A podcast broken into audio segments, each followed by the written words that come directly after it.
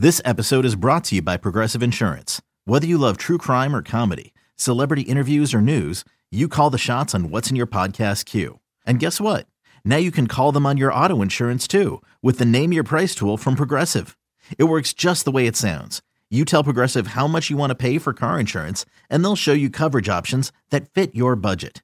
Get your quote today at progressive.com to join the over 28 million drivers who trust Progressive. Progressive Casualty Insurance Company and Affiliates. Price and coverage match limited by state law. The following is a presentation of the Treasure Island Baseball Network.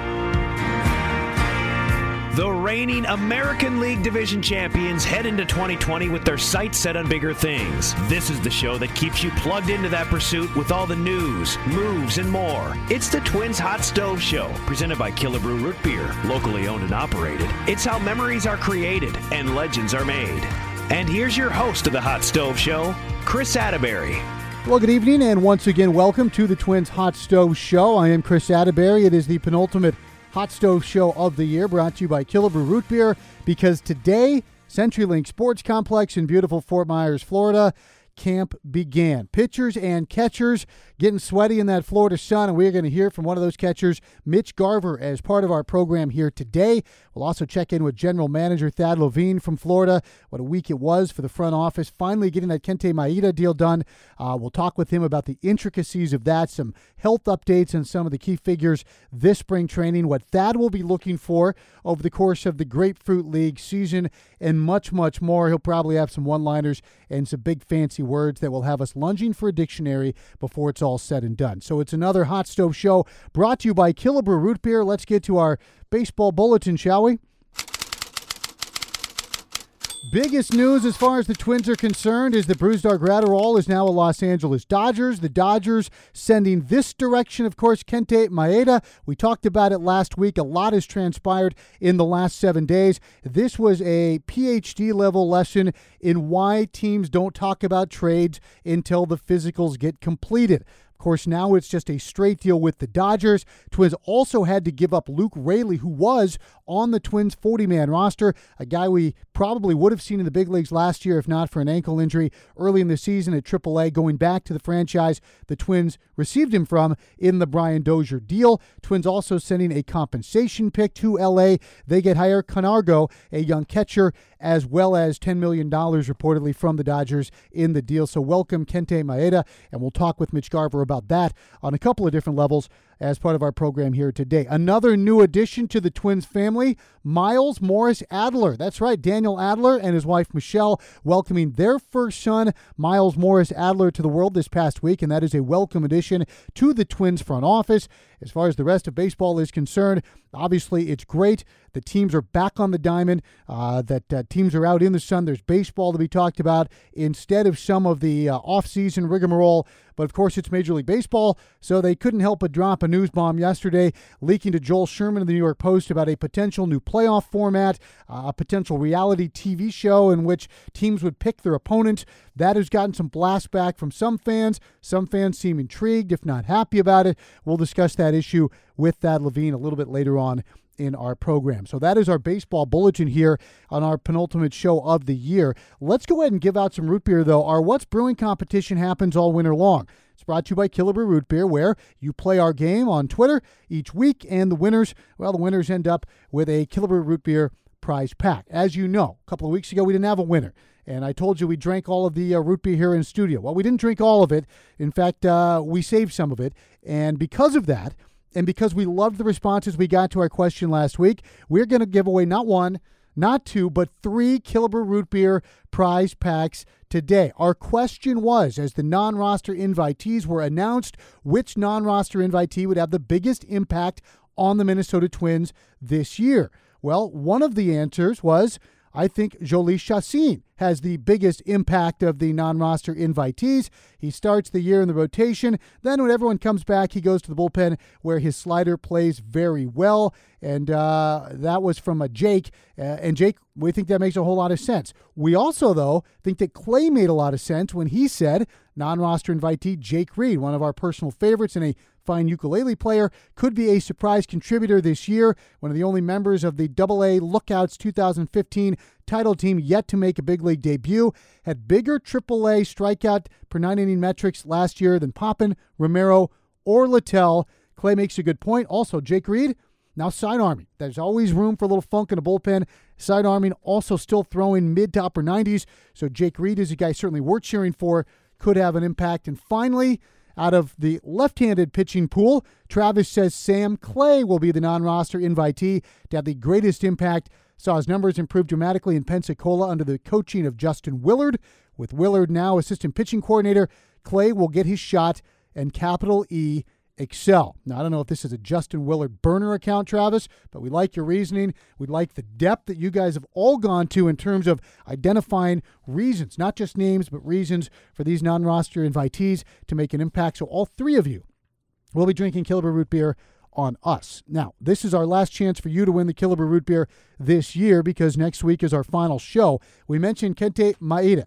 He wears number 18. Mitch Garver wore number 18 last year, and he has graciously said, number means a lot to Kenta.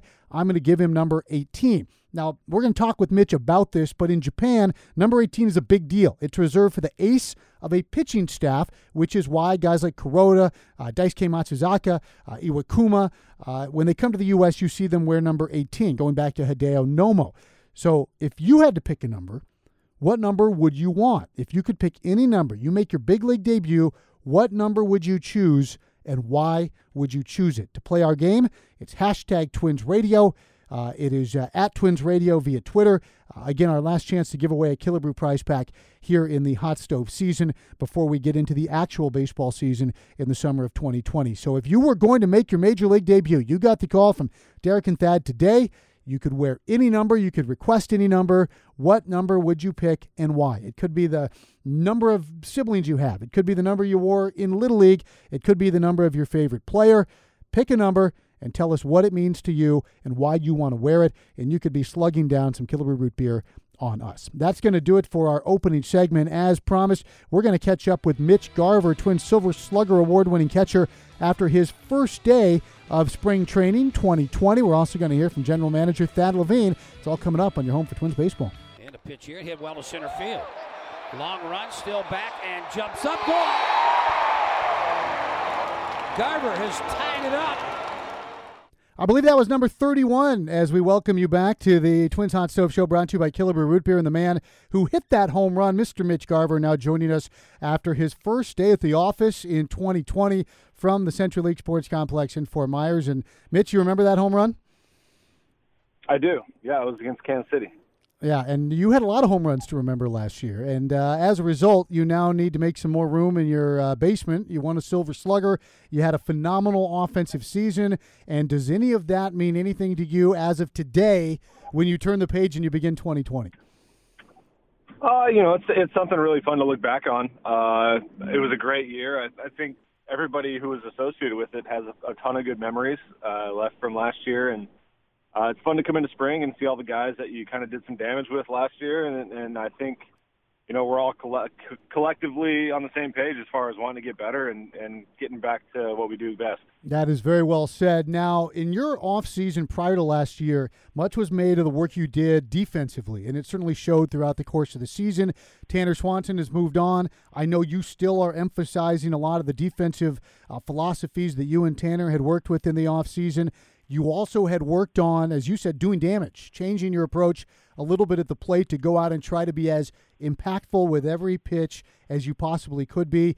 What did your offseason look like this year compared to the year prior? Yeah, it's well, so last year I was learning a completely new move that I had never done before and we were trying to get it to where I when I got to spring training I was more comfortable uh, catching pitchers and and you know being able to help them get the strikes that they deserve and uh, this year, it's kind of about just feeling more comfortable. We're trying to expand a little bit more and and get a little bit more creative on how I can receive some of these pitches. Uh, but you know, we're we're we're working on a lot of the same things that we've done before, and uh, there's a lot of young, talented catchers that we have as well. And Alex Avila came in, and um, so far, I mean, day one was a huge success. I think we got a lot of work done, and um, you know, everybody's pretty comfortable with where we're at right now. Now, one of the things about pitchers and catchers getting there first is that you get a chance uh, to to learn some of the guys you're going to be catching. And this year, there's there's several of them. There's guys like Homer Bailey, obviously Kenta Maeda. We're going to talk about Tyler Clippard. Uh, you've caught a lot of the young guys already. You've hit against some of the guys you haven't caught. What's a timeline for that? Right, will you make a point of saying, "Hey, pair me up with Homer, uh, pair me up with Tyler Clippard early in camp, so you can get a sense of, of how their ball moves and what they do"?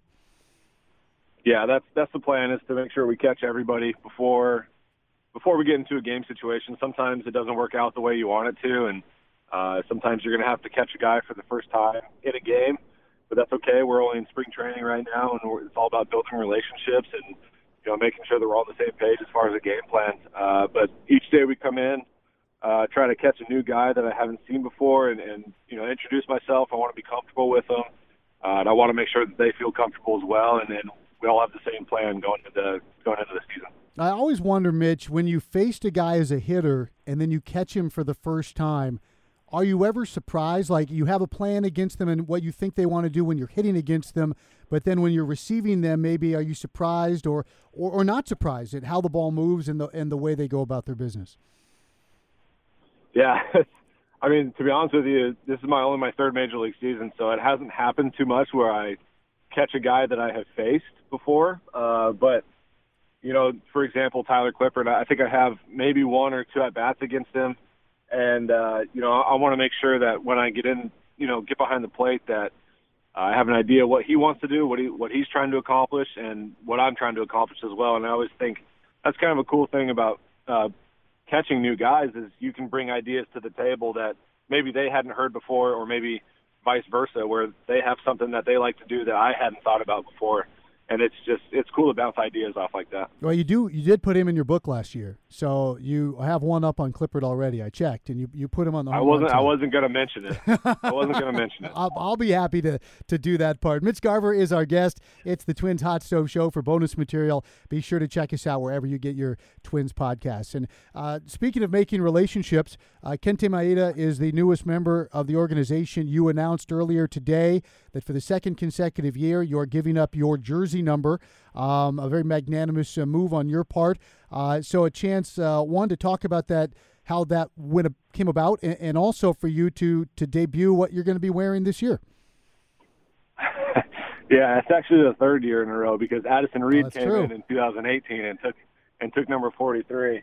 Uh, but yeah, so uh, Kenta Kenta's uh, group approached myself and, and Dustin Morse was kind of our arbitrator here, and and he, you know, expressed that he really wanted to take number 18, and uh, it's it's part of a Japanese culture, and I'm you know I'm happy to do that for him if if that's something that he really wants to do, and and the number means a ton to him.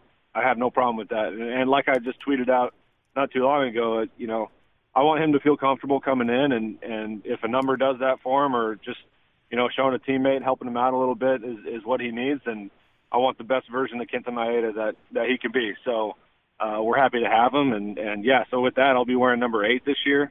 Uh, that was an available number. I think Derek Shelton wore it last year. And, uh, you know, it's, it's a great number. It's, uh, like I, like I said earlier, it's, it's Kobe's number, which is pretty cool to, to even have that association as as a professional athlete. So, I have that going with me, and I got to get a little bit of Mamba mentality uh, when I wear that. And the last Twins catcher to wear number eight was Kurt Suzuki, and he went to an All Star game uh, the year that That's he right. that he wore number eight. So just to recap, though, you started at 43. Addison Reed shows up. You go to 23, and then Nelson Cruz shows up. You go to 18. Maeda shows up. You're going to eight. If you have like a 10 year career, you're going to be wearing double zero by the time by the time you hang it up. That's what I was thinking. If I well, TC was wearing double zero. I don't know if he's switching numbers, but if I uh, if I were to wear just regular zero, I don't know that anybody's going to want to get that. So that might be the next one. You might be the next Junior Ortiz. Well, uh, and again, as you mentioned, 18 in Japan's a big deal. I mean, that's a number that historically, culturally, is reserved for the ace of a pitching staff. Uh, so obviously, 18 a big deal for Maeda, and good on you, Gar, for uh, for giving up a number. A lot of guys would say, "Hey, man, I hit 31 bombs in that number," uh, but uh, you're moving on to number eight, and we're going to keep seeing you swinging and doing damage. Speaking of swinging. One of the little tiny changes that the organization made last year during spring training which I thought was a big deal at the time, and I, would love your opinion on whether you thought it was a big deal. historically catchers had to catch everybody, and then and only then did they get to stagger into the batting cage. That changed for the Twins last year. You, Jason Castro, all the young catchers, you guys could hit first and then get all of your catching in. Are, is that still ongoing, and how much of an impact do you think that did in fact have on you? Yeah, it is ongoing, and we did that today. You know, we get out there before everybody else, and we do our stretching and our throwing routine, and then uh, we hop on the field and, and hit some batting practice. And I, you know, I think it translates well uh, because by the end of the day, in, in in the heat and in the sun, you're kind of wiped, and uh, the, at the end of catching bullpens, the last thing you want to do is go hit in the cage. So uh, it's cool that we can get out there and be fresh and hit, and then you know we can move on to some of our defensive work, and uh, I think it keeps everybody fresh, and, and we get to have a little fun on the field because we're feeling good and trying to hit balls over the fence. Well, on the last day of last season, you told Jason Castro we need one more for the record, and he got a hold of a ball, and you guys established a new record for homers by a catching group in the history of Major League Baseball. Did you tell Alex no pressure? Let's uh, let's chase the number. no, I, I haven't even talked to him about that yet. We we just got in the cage today for the first time, and we were having a good time banging some balls around and uh, you know, he, he's going to bring some power to the table too, and uh, hopefully we both stay healthy, and hopefully we have career years, and we can uh, lead this team to another division. Do you feel different at all, Mitch, this spring as opposed to other springs, just in terms of knowing how much big league success you've had entering this year? Yes and no. Um, I always like to try to keep my feet on the ground, and yes, I had a great year last year, but everybody starts over at 0 mm-hmm. and uh, you know it's I want to stay really locked in on the process, which I, I thought I did a good job this off season. Is really kind of trying to improve myself in one way or another. Coming into Florida, I want to improve a little bit every day during spring training to get ready for that season, and and then you know we just start one pitch at a time. Really, it's such a cliche to say that, but uh, like I said, everybody starts at zero. There is no batting average. Uh, we're all just trying to to win ball games and, and be our own best versions of ourselves, and that's when the success comes. That's very well said. Mitch Garver is our guest on the Twins Hot Stove Show. Is there a spring training moment, or is it a number of days, number of at bats? where your body tells you, okay, now we're we're into this again, especially as a catcher, because you just can't simulate being down in that catching position uh, over the course of nine innings. And no matter if you took all the furniture out of your house and you squatted around a, a table to eat all your meals, you can't simulate it. Is there a point where your body clicks into your brain that okay, now we're good, we're in baseball mode? Yeah, I think if if you if you really wanted to, you could go out there and you could catch seven or nine innings within the first few games. But the point is to kind of build up, and you want to reach that point the last week of spring training where you're, you know, you're catching nine games, and then you might catch seven the next day, and so you're going back to back, and uh, that's when your body kind of adjusts and gets into that full season mode. But uh, like I said, we're start starting super small. Caught my first bullpen today, and we want to make sure that our legs are underneath us and and you know, we're, we're preparing for the long haul, really. You mentioned that everybody starts at zero, and people are going to spend a lot of the spring saying, well, last year's twins, last year's twins, but you change even one part of a clubhouse, and the whole feel of the clubhouse changes. And in a game where we try to quantify everything, there is an intangible personality meshing aspect to how a year goes. Last year, great vibe, start to finish. This year, some new personalities, some great personalities who've moved on, is that part of the fun and the serious side of spring training, kind of figuring out how all the pieces work together? Yeah, that's that's something that you have to factor in for sure. Um, you know, we lost a few guys that that were a big part of our year last year, like CJ and and Jonathan Schoop, and those are guys that we're going to miss, and and Gibby as well. I mean, Gibby was probably the biggest clubhouse impact that we had uh, as far as consistency, but uh, it's always fun because everybody that comes into this clubhouse is, is meant to play at this level, and we've all kind of been there before. Everybody's seen a few things in different ways, and uh, that's kind of the fun get together uh, part of the the early spring training that you you have to get used to is meeting people, you know, asking about themselves, about their families, where they come from, what they like to do, uh, and that's where you build those relationships and you you start learning all these personalities, and then as the as the spring goes on, you start you know getting a little bit closer, a little bit closer. And then by the end of the season, I mean, you, you got a pretty tight knit group, and and it seems like you've known a lot of these people for a, a, long time. Yeah, some good people coming into this clubhouse. Edgar Varela uh, taking over for James Rowson, who did such a great job. Mike Bell taking over the big shoes of Derek Shelton. It's going to be a lot of fun to watch those relationships evolve. Now, you also do, along with your wife Sarah and a lot of your teammates, a ton of charitable work. Even in Southwest Florida, I know you guys are active in your hometown of Albuquerque and also here in the Twin Cities. But you guys have a golf outing and also what's this this bowling situation? You're going to bowl against Trevor May. Uh, yeah, uh, Sarah and myself are, are going to bowl against Trevor and Kate May, um, and we're auctioning off, I believe, two or, or four uh, different tickets to this thing. Uh, and basically, what the money does is it goes to the Twins Wives organization, which uh, gets thrown back into uh, kind of the Twins Community Fund, and, and the money is used to help families in need uh, and and a lot of things that the Twins Wives organization does. So you know we're happy to do that. We're we're going to hang out with some fans. Whoever wins the auction, um, we'll have a have a nice little night doing that. And then actually tomorrow we have our our regional cancer centers golf outing.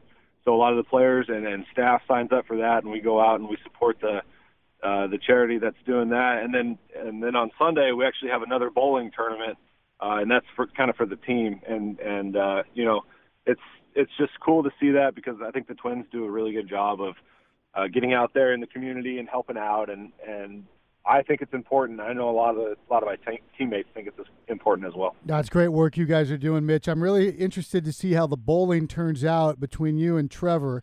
Uh, I, I'm curious on a scale of gutter balls to Mookie Betts, where do you put yourself on the bowling the bowling range? Uh, I took a bowling class in college, and I actually got an A in that class. Woo. So I I do know how to bowl, and I have my own bowling ball. It's not here in Florida, but I do have my own bowling ball somewhere. All right, I'm going to have to go ahead and sign you up as a reserve on our bowling team up here in Minnesota, and then when you stick around deep into the autumn this year, you can come out and sub with us. How's that sound?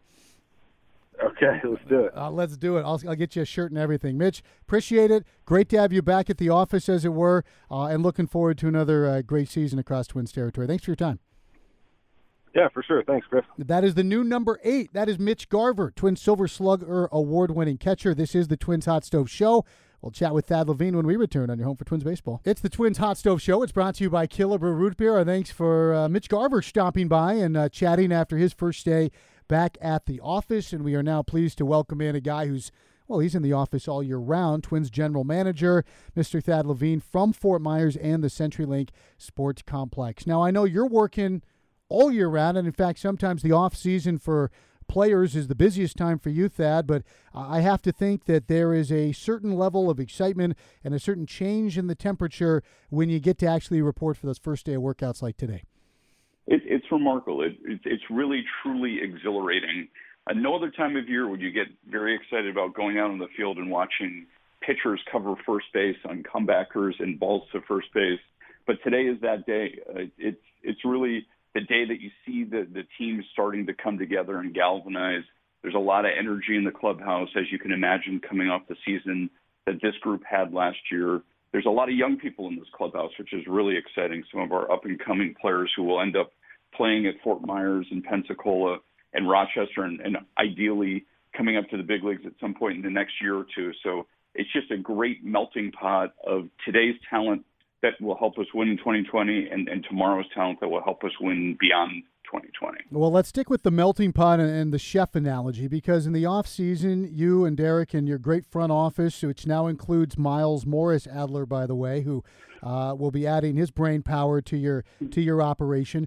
You guys are tasked with putting the right people in the room, and you had to replace Derek Shelton's expertise, but also his personality and his relationships. And similar with the James Rowson. And Mike Bell is a wonderful guy, and Edgar Varela is an incredibly talented guy. And you add players, but you can't really know how the ingredients mix until you turn the heat on. So are you curious now, and do you almost step back to watch that process take place over the next several weeks, and then, of course, on into the year?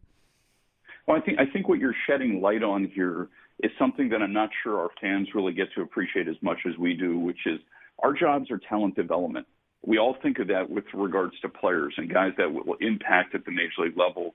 But in practice, we're also looking to cultivate skills of people who can work in front offices and who can be major league coaches. And so when we lost the three gentlemen that we lost this offseason, significant losses across the board for a variety of reasons, most of which you just highlighted. You, you, you look to the ranks, and it's just really exciting to be able to promote two guys from within, long tenured uh, pitching coach at the major league level. Bob, Bob McClure joins the staff, and as you mentioned, Edgar Varela, a guy who has really established himself as a significant contributor throughout our minor league operations. And then to bring in the guy like Mike Bell, uh, wealth of experience and knowledge from the Arizona Diamondbacks.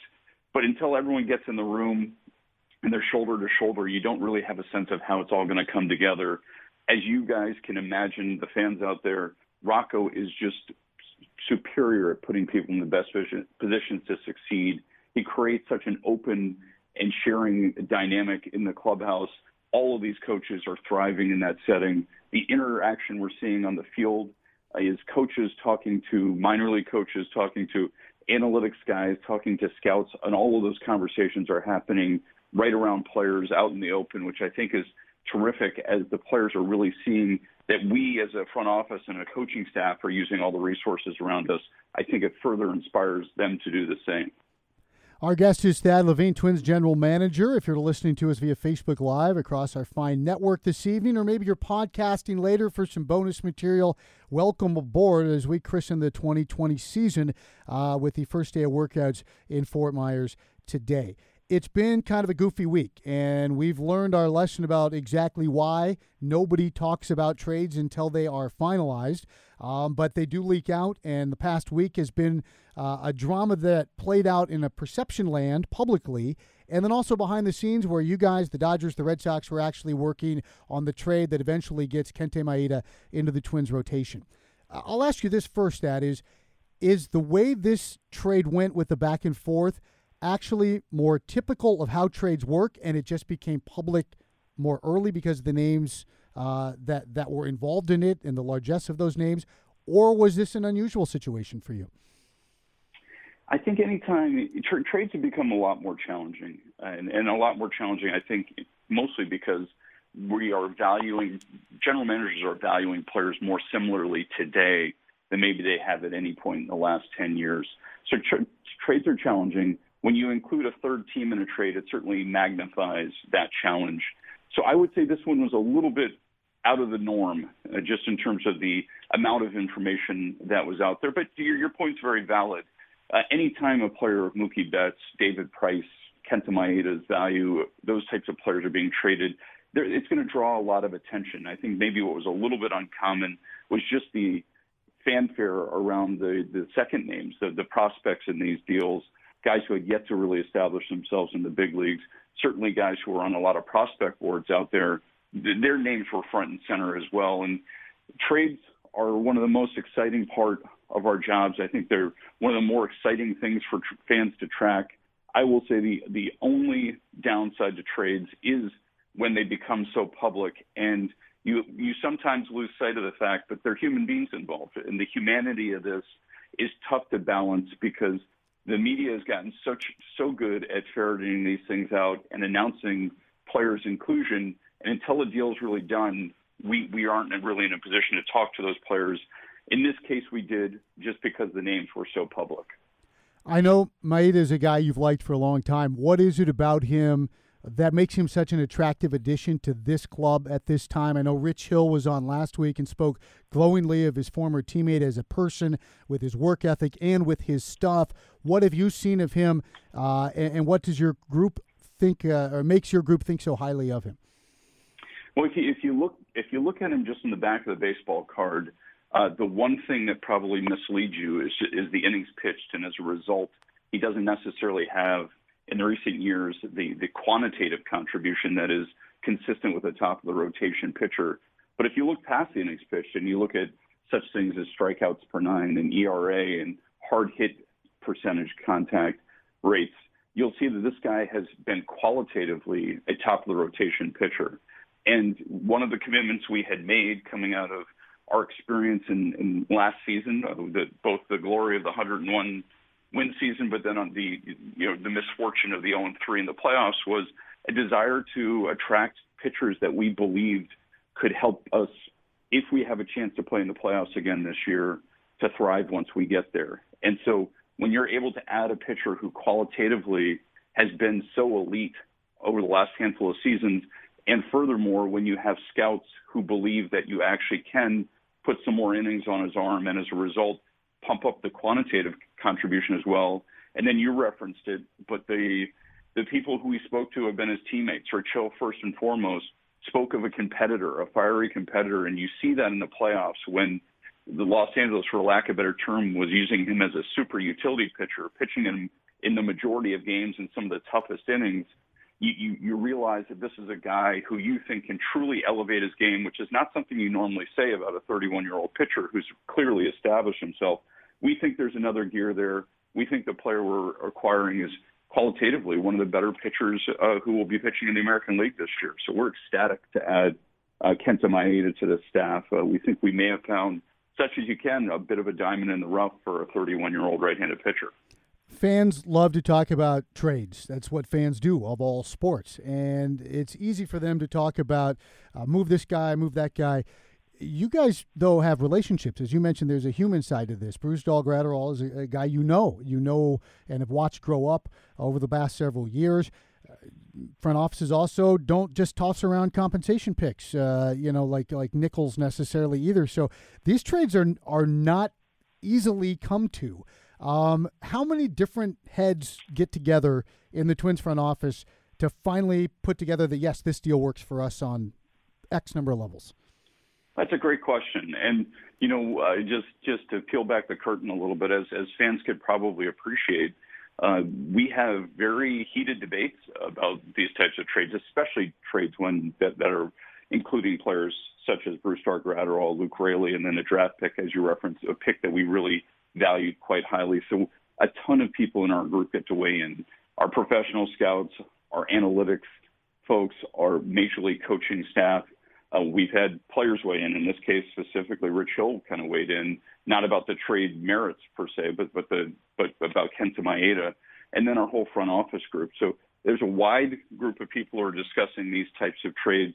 I can assure you, it's it's almost never a hundred percent on one side or the other. I think those are the trades that, quite frankly, scare you quite a bit because if they're quote unquote the no brainer, that probably means we're missing something because we're not going to assume that the other side would be doing a no brainer that would be disfavorable to them. I know what is often uh, rumored around.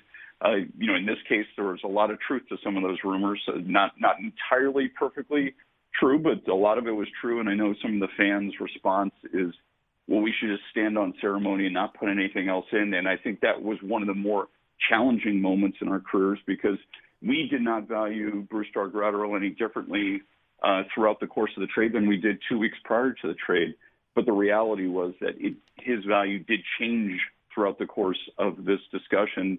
Uh, we had a choice to make. We could either stand on ceremony that we weren't going to change his value, and then we probably would not have been participating in the trade, or we could go get the player that we thought could truly help this franchise take the next step in 2020. We chose to go that route. It came at a real cost. Yeah, big cost and good players, uh, but you have to give good players to get good players, and uh, we're going to see how that all unfolds. As you stand on the threshold of another season, uh, think back to your first spring training as the Twins general manager. Uh, how different are you as a GM right now? Are you, Derek, and the rest of your group as a leadership team? And uh, where is this organization as we talk today compared to where you were in terms of depth, in terms of getting things kind of the way you and Derek had originally envisioned them when you took the job from your first day on the job in, in your first spring training? Well, you know, it's it's if if I'm being honest in the assessment, when Derek and I got these opportunities, we literally went straight from our press conference to the general managers meetings where we arrived effectively a day late. Uh, by the time we got down to spring training, you know, everything was just so new to us still. Uh, the facility was new. Uh, meeting some of the staff uh, for the first time, certainly familiarizing ourselves with the players who had been heretofore videos that we had watched or statistical information that we had read or scouting reports that we had consumed, but now getting to know the, the people and all the resources that were around the team. So there was so much newness. It's an amazing process of the total immersion, how quickly you get caught up to speed. But here we sit our fourth spring training, and I think we feel much more like part of the fabric of this franchise, and that that truly is a blessing. But you walk through the door today, and, and there's Joe Nathan, there's jo- uh, Johan Santana, and these guys are geared up on day one because they want to help out. And I think that just touches your heart and makes you realize the richness of the tradition of the Minnesota Twins. And four years in, we're just simply scratching the surface of being part of that. Uh, the fact that the door's been open has been a blessing. Uh, we aspire to make contributions over a longer time horizon so that we can be part of this community for a long time because it's been so open and welcoming. But I would certainly say as we enter our fourth spring training, a lot more familiarity. There is a lot of change. You referenced it earlier. We've got a lot of new coaches here. We've got a lot of new players in uh, but we also have the same energy that was palpable from day one last year, which helped carry us forward to winning the Central. It was George Allen, I think, the old Redskins coach, had the quote, uh, The future is now, when he had an older team. And the future is definitely now for a Twins team that is prepared to win in 2020 and won an awful lot last year. But in your role, you have to almost have like trifocals when you look at your roster. You've got to look at your current 26. You have to look at your 40 man who's going to be able to supplement. You're going to need maybe all of them over the course of the next eight months. And you also have to be looking out two, three, five years in advance with all those bodies on the other side of the complex. How do you organize that in your brain as you're evaluating the Twins roster or rosters, as the case may be? Well, I think you, you have to be spending equal parts on both of those endeavors at the same time. We, we are really blessed right now as a fan base. I, I count myself as a member of that fan base where we have what we hope to be a top six to eight team in the major league level and a top six to eight farm system at the same time. And, and that's really fortuitous. You said, George Allen said, the future is now. I would say the future is not only now for the Twins, but the future is also in the future, which is a pretty exciting balance. We're not we're not really robbing the future to to try to maximize the now. Uh, the, the move with trading Graterol in the draft pick and Raley for Kenta Maeda was probably the most pronounced move we made uh, towards those ends, but we still sit with a number of guys in the industry's top 100 prospect lists. We think some of those guys are really going to take meaningful steps forward this year based upon health and what we're seeing in terms of off-season progress. So I, I think we split our time. We, we stay engaged with the major league product, uh, but by and large, that that's a group that is going to mature on its own throughout spring training. We don't over-evaluate performances down here we, we spend a lot of our time investing on the, the minor league side to make sure that all the resources necessary to elevate that group of people to support the major league team this year and then ultimately be a huge part of it moving forward uh, and that's where I'd say our focus more primarily lies in spring training. And we'll also hear from Alex Hassan on this program next week, the director of player development, to kind of talk a bit about what's going on on the other side of the parking lot. You mentioned health, that it's always critical for any team. A couple guys in particular that have piqued my interest. One, always Byron Buxton. Uh, you probably have to rein him in to keep him from doing too much too soon. The other guy, and it's been kind of under the radar, is Jorge Polanco so critical to this team's success. I know it was a minor cleanup technically, but the only minor surgeries are the ones that aren't happening to you. Uh, and and I would ask how health wise are those two guys entering their official report date in the coming week and, and on into spring?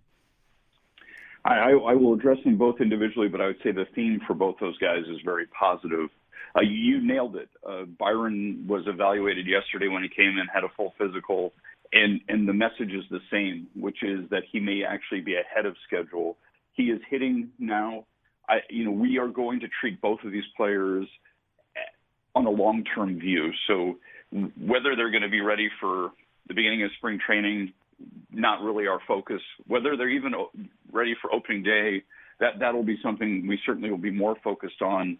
But we're going to take these these guys with with some patience in mind and, and we're going to let them tell us when they're ready to take the next step. And we're going to also adhere to the plans from their, their surgeons to make sure we're handling them as responsibly as we possibly can. The good news is I saw Jorge Polanco hitting in the cage today. He was working out by himself at the time. It looked terrific. The ball was jumping off the bat. And Byron is smiling from ear to ear in the clubhouse, and his electricity that he brings uh, we all know it on the field. I, I can imagine the fans can appreciate what he does in the clubhouse. When he smiles, everyone smiles. He's here in full force. They're making real progress to, towards getting back on the field and being completely healthy. We're going to manage that throughout the spring. we'll be patient, but I think the the future is very bright for both those guys, and the prognosis is very optimistic. Now, good news there on that front, and also that, and it goes hand in hand. That means opportunity, right? Opportunity for other players to impress Rocco, the staff, as well as the front office. Well, we have so many young players in camp. Uh, I, I think our minor league group did such a tremendous job of developing these young guys, and we have brought a lot of these guys en masse. So a lot of the guys who contributed to the playoff run in Pensacola are here. The the, the group that was at AAA last year, quite a few of whom unfortunately got hurt late in the season, but for those injuries, probably would have been up in the big leagues at the end of the year. All of those guys are here. So the next line of defense and the line of defense after that are all here, and they're chomping at the bit to get opportunities to play. So they will be getting those opportunities early in camp, and then as our regulars start getting tuned up for for opening day, and the guys get a little healthier, uh, they'll get the, the playing time that, that will be necessary to get them all ready for for the season. But in the meantime, I think we're really excited to see those guys from Pensacola and those guys from from Rochester come up here and battle it out uh, because the, there's a lot of energy of guys who are spending their first time in, in big league camp, or maybe the first time when they have a bona fide opportunity to really showcase their skills, and uh, that's really energizing to to see down here in Fort Myers. Great stuff, Thad. As always, even mixed in a champion at the bit reference, which I definitely appreciate. I'll let you get back to working on your tan or hitting the cold tub, whichever you need after day one of workouts. Uh, and uh, we'll uh, catch up with you throughout the course of the Grapefruit League and on into what should be a really fun 2020 a lot of Absorbine Junior being used over here. this segment brought to you by Absorbine Junior. This is the Twins Hot Stove Show, brought to you by Killebrew Root Beer, and Killebrew Root Beer goes awfully well uh, in that uh, Florida sun as well. We want to thank Thad, of course, for joining us so graciously here on day one of workouts. Also, Mitch Garver for joining us after day one of pitchers and catchers. And if you missed anything, of course, be sure to go ahead and check out our podcast wherever you find Twins podcast for all the bonus material from Mitch and Thad here today. We got one more of these remaining, and then we get to actually have some baseball games to matter. It's coming up next week, our final Hot Stove Show right here on your home for Twins Baseball. You've been listening to the Twins Hot Stove Show, sponsored by Killebrew Root Beer. Locally owned and operated, it's how memories are created and legends are made. This has been a presentation of a Treasure Island Baseball Network.